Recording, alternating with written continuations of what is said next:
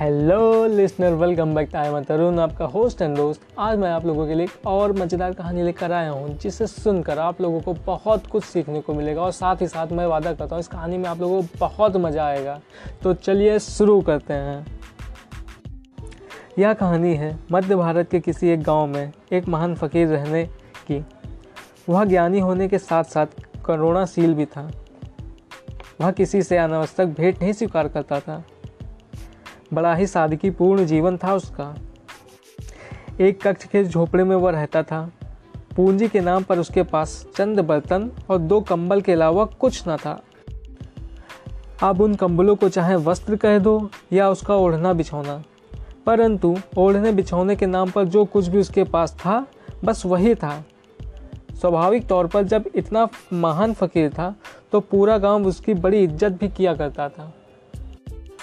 और उनकी जो बात मैं बताने जा रहा हूँ, वह है सर्दी के मौसम की। बड़े कड़ाके की ठंड पड़ रही थी उन दिनों। ठंड की ऐसी ही एक रात्रि को हमेशा की तरह फ़कीर अपने एक कंबल को ओढ़े और एक बिछाए सो रहा था। अब फ़कीर तो वही जो स्वयं के भरोसे जीते हैं। इसीलिए दरवाजे पर कड़ी लगाने का तो सवाल ही नहीं उठता है। उधर उसी समय एक भूखा चोर गाँव में चोरी करने के इरादे से निकल पड़ा। उसे अन्य कहीं दरवाजे में घुसने में सफलता नहीं मिली, इसीलिए उसने देखा कि फ़कीर का दरवाज़ा खुला है, सो इसीलिए उस, वहाँ पर वह चोरी करने के लिए घुस गया। अंधेरे में पाँच दस मिनट तक उसने पूरा झोपड़ा टटोला, पर उसको एक छोटा भगोना व टूटे ग्लास के अलावा और कुछ न मिला। अब इस मौसम में ये दो टूटे फूटे बर्तन प्राप्त करने हेतु उसने यह कष्ट नहीं उठाए थे। इसीलिए स्वाभाविक तौर पर वह बहुत निराश हो गया। इधर फ़कीर की नींद का क्या, वह तो पहली आहट से ही जग गया था। परंतु फ़कीर तो फ़कीर था, वह आँख बंद किए इस पूरे तमाशे का मज़ा ले रहा था। उधर चोर को अंत में जब कुछ न सूझा तो उसने फ़कीर का ओढ़ा हुआ एक कंबल ही झपट लिया और बोला, कम से कम कुछ आत्मसंतोष तो मिलना ही चाहिए। इतनी रात को इतनी तकलीफ़ उठाने के बाद हाथ कुछ न लगे तो यह नाकामी ही हुई। और नाकामी तो नाकामी है। नाकामी चोर तक पसंद नहीं आ सकती है। सो बस, कंबल मारने के आत्मसंतोष के साथ वह दरवाजे से बाहर निकलने वाला ही था कि लेकिन वह निकल नहीं पाया, क्योंकि फ़कीर सारा तमाशा देख ही रहा था और अब उसके बीच में कूदने का वक्त भी आ गया था। बस उसने दरवाजे के बाहर जाते चोर को कड़क आवाज़ में रुकने को कहा। फ़कीर की रुआबदार आवाज़ सुनकर तो चोर के पाँव ही जकड़ गए। इस दरमियान फ़कीर उठ खड़ा हुआ और उसे भीतर आने को कहा। चोर के तो भरी ठंड में पसीने छूट गए। और बेचारा चुपचाप वापस अंदर आ गया।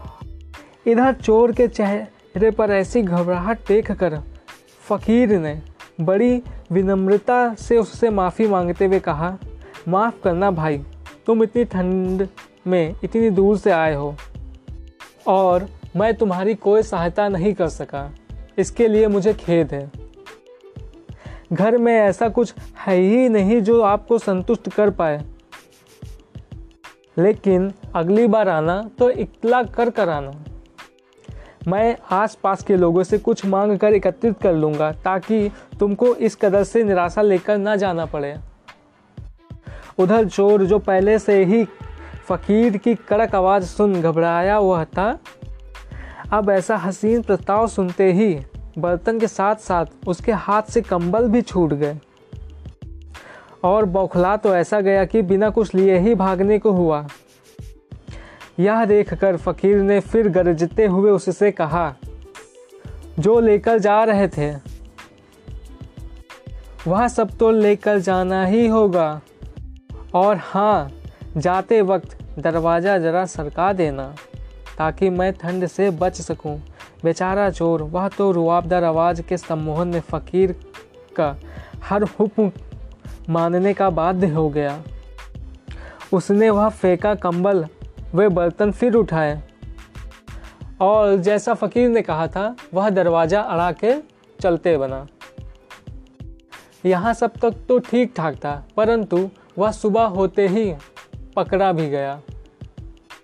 वह पकड़ा तो जाना ही था, क्योंकि फ़कीर का कंबल पूरे गाँव में परिचित था। स्वाभाविक तौर पर सबको उस चोर पर बड़ा क्रोध भी आ रहा था। दुष्ट को चोरी करने के लिए क्या यह सज्जन फकीर का ही झोपड़ा मिला?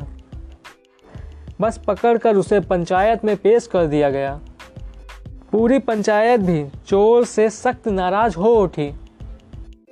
सबका मन तो कर रहा था कि फकीर के यहाँ चोरी करने वाले को तो फांसी की सजा ही दे देनी चाहिए।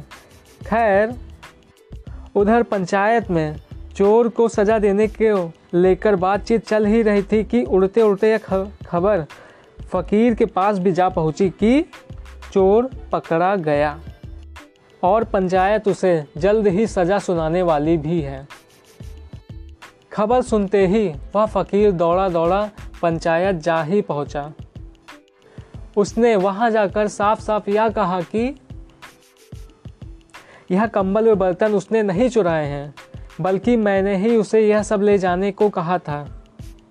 यह तो बड़ा सज्जन व्यक्ति है। इसने तो जाते जाते मुझे ठंड ना लगे। इस ख्याल से घर का दरवाज़ा तक अड़ा दिया था। खैर, फ़कीर के बयान के बाद पंचायत के पास चोर को सज़ा देने का कोई मौका बचा ही नहीं। इसीलिए चोर को छोड़ दिया गया। अब चोर। सजा से तो बच गया, परंतु फकीर द्वारा करी गई। करुणा में उलझ गया। पंचायत से निकलते ही उसका रो रो कर बुरा हाल हो गया। वह रोते हुए सीधे फ़कीर के चरणों में गिर पड़ा। यही नहीं, उसने फ़कीर से अपना सेवक बनने की रट पकड़ ली। कुछ हानाकानी कर फ़कीर ने उसे सेवा का मौका तो दिया और उसे अपने घर भी साथ ले आया। और कहने की ज़रूरत नहीं है। उस चोर के साथ साथ फ़कीर के कंबल व बर्तन भी घर वापस लौट आए थे। यहाँ तक तो ठीक था। घर पर लौटते ही फ़कीर ने चोर पर खूब हंसा और हँसते हुए बोल ही दिया, देखी मेरी चाल।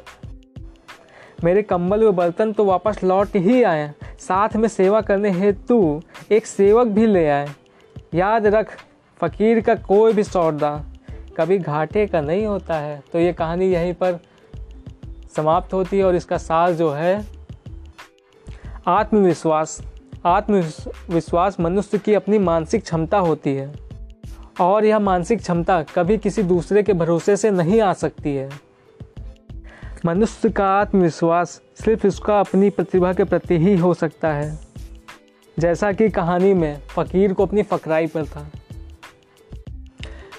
इस कहानी से हमें यह सीखने को मिलता है कि हम लोग अपनी लाइफ में कोई भी कार्य करें, बस उसे पूरे आत्मविश्वास के साथ करना चाहिए। और पूरी लगन के साथ करना चाहिए। रिज़ल्ट आपको ज़रूर मिलेगा। आप जो चाहते हैं, उससे बढ़कर आपको रिज़ल्ट मिलेगा। Thanks for listening and thank you